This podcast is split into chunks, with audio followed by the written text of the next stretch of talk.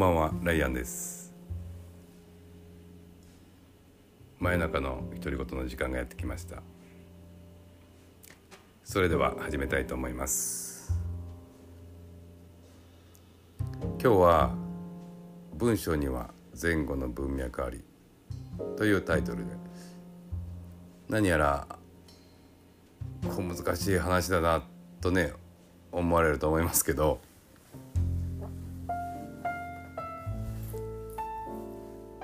いつもね僕思うことなんでちょっと話させてもらいたいと思います。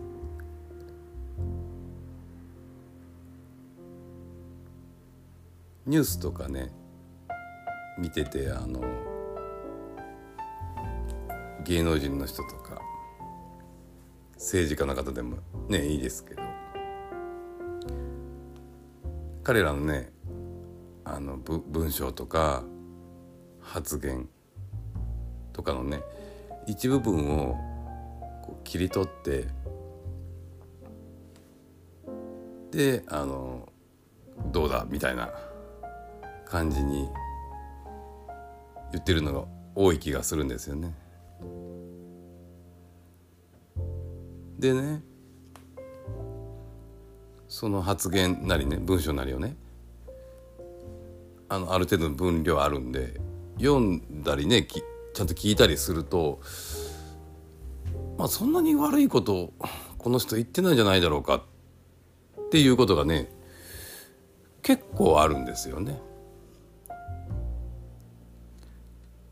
逆にねあのその切り取った部分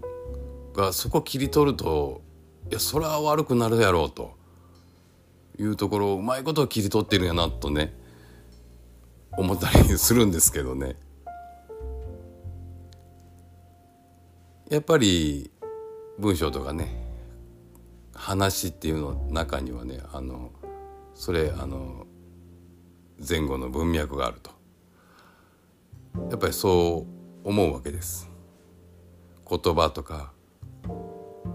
単語とかね。一文だけを取ってもね多分そのその言いたいような主張とか言いたかったことっていうのがねわからないと思うんですよ。ね SNS とかでねあの炎上してるっていうのもまあ言葉とかのねあの上げ足を取ってるようなことが多いような気がしてねなんかお互いがお互いど どの主張を言い合ってるのかもはやわからないっていうこともになってくるんですよね。でそういうのがね文脈がありということででこの説明文に書かせてもらったね「天は人の上に人を作らず人の下に人を作らずと言えり」っていうねあのこれ有名な福沢諭吉のね言葉っていうんですか？文章っていうんですか？なんですけど福沢諭吉が何した人かというよりあのこの文文の方がね有名なのかもしれませんけどこれね先日ついつい先日ですね人と話しててあの人間平等だよ的なね解釈をねしてたんでこれすごくいい例だと思ってあの話させてもらうんですけど。まあ、ねつい先日なんですけど、まあ、過去にもねあのちらほらと話しててあれって僕思うことがあったんで。でねあのー、これ全文っていうかねあの青空文庫で「学問のすすめ」っていうのがちゃんと読めるんであの URL 貼っときましたんでね。また読んでもらいたいんですけど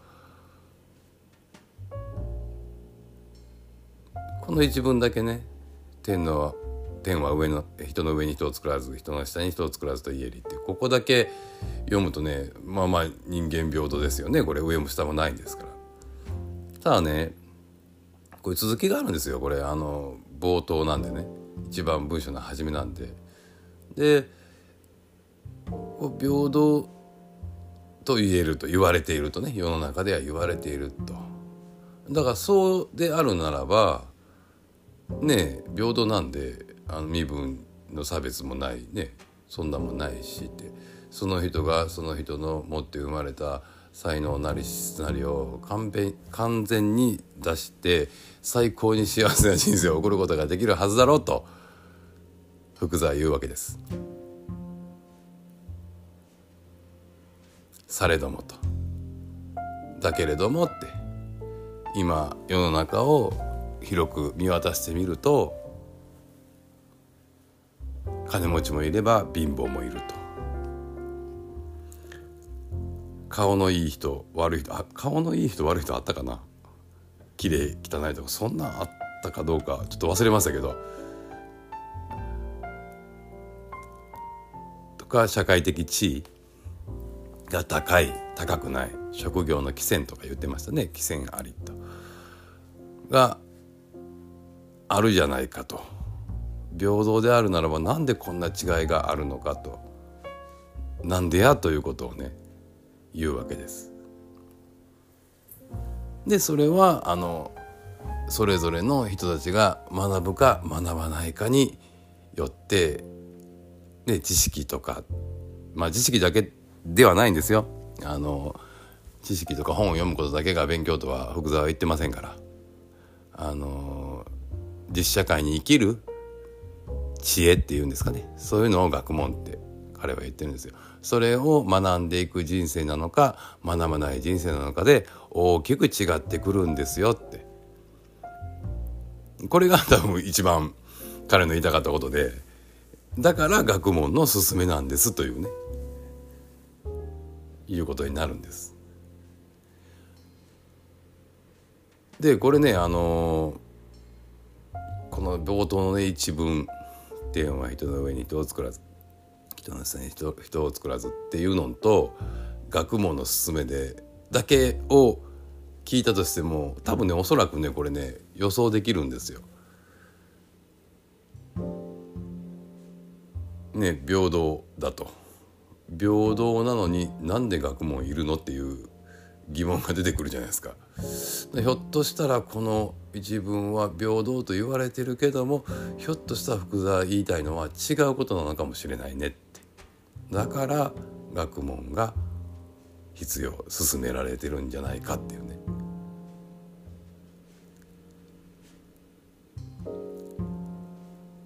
だからねあのそこですよ。そこで、ね、文章は前後の文脈があると。一文だけの意味だけではないと。このね一文と学問の進めという2つを比較するだけでも平等ではないんじゃないかって平等って書かれてるんですけど平等じゃと言いたいんじゃないのかもしれないっていう予測ができるっていうね。そんな感じに思う思うんですけど僕はね。でこういうのはねもうなんて言うんですかねやっぱりまあ話ねよ読んだらわかるっていうだけの話なんですけどね。うんただ往々にしてねこれここまで言うとねなんか僕偉そうにめっちゃ聞こえるじゃないですか。でもねそうれを言いたいんじゃないなくてあのたまたま僕これ知ってたからね読んだことあるから読めばわかるんで誰でもっていう話なんですけど、まあ、僕もねあの好きなものとかねあの知ってることっていうのはそれはできるけど知らないもんとか興味のないものやったらね、まあ、上っ面しかねあの知らないことが往々にしてあるんですよ僕もね。で思い込んでるっていうのはいっぱいあると思います。仰げば尊しっていうね歌卒業式とかもうはるか昔ですよ。あのー、ねえ卒業式とか流れるやつですけど「あのうさぎおいしいかの山」でさかね。あの僕うさぎが美味しいと思ってましたからね。うさぎ食べるんやってうわなんて残酷なって思ってましたから。あのうさぎをね追いかけっこしてたっていうことなんですけど全然知らなかったんで結構な年になるまでねあの美味しいと思い込んでましたから あの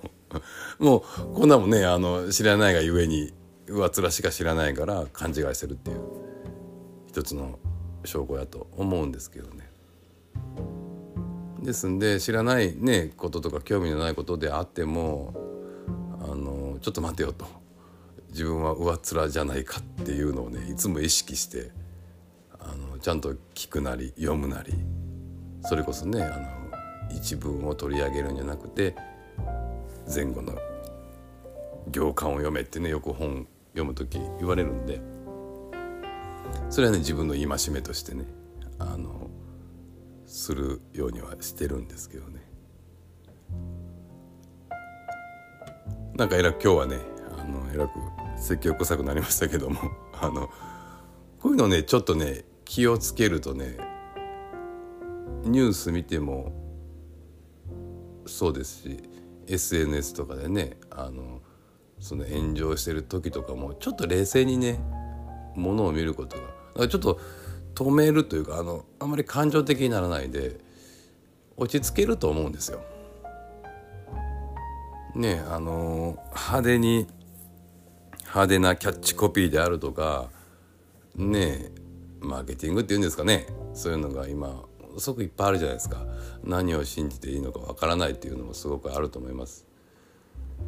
そういう時はねぐっと立ち止まって自分の頭でね考えてみるっていうのはこれあなたの人生にねあのすごくすごくかどうか分かりませんけど、まあ、結構有益じゃないかなと思ってこんな福沢の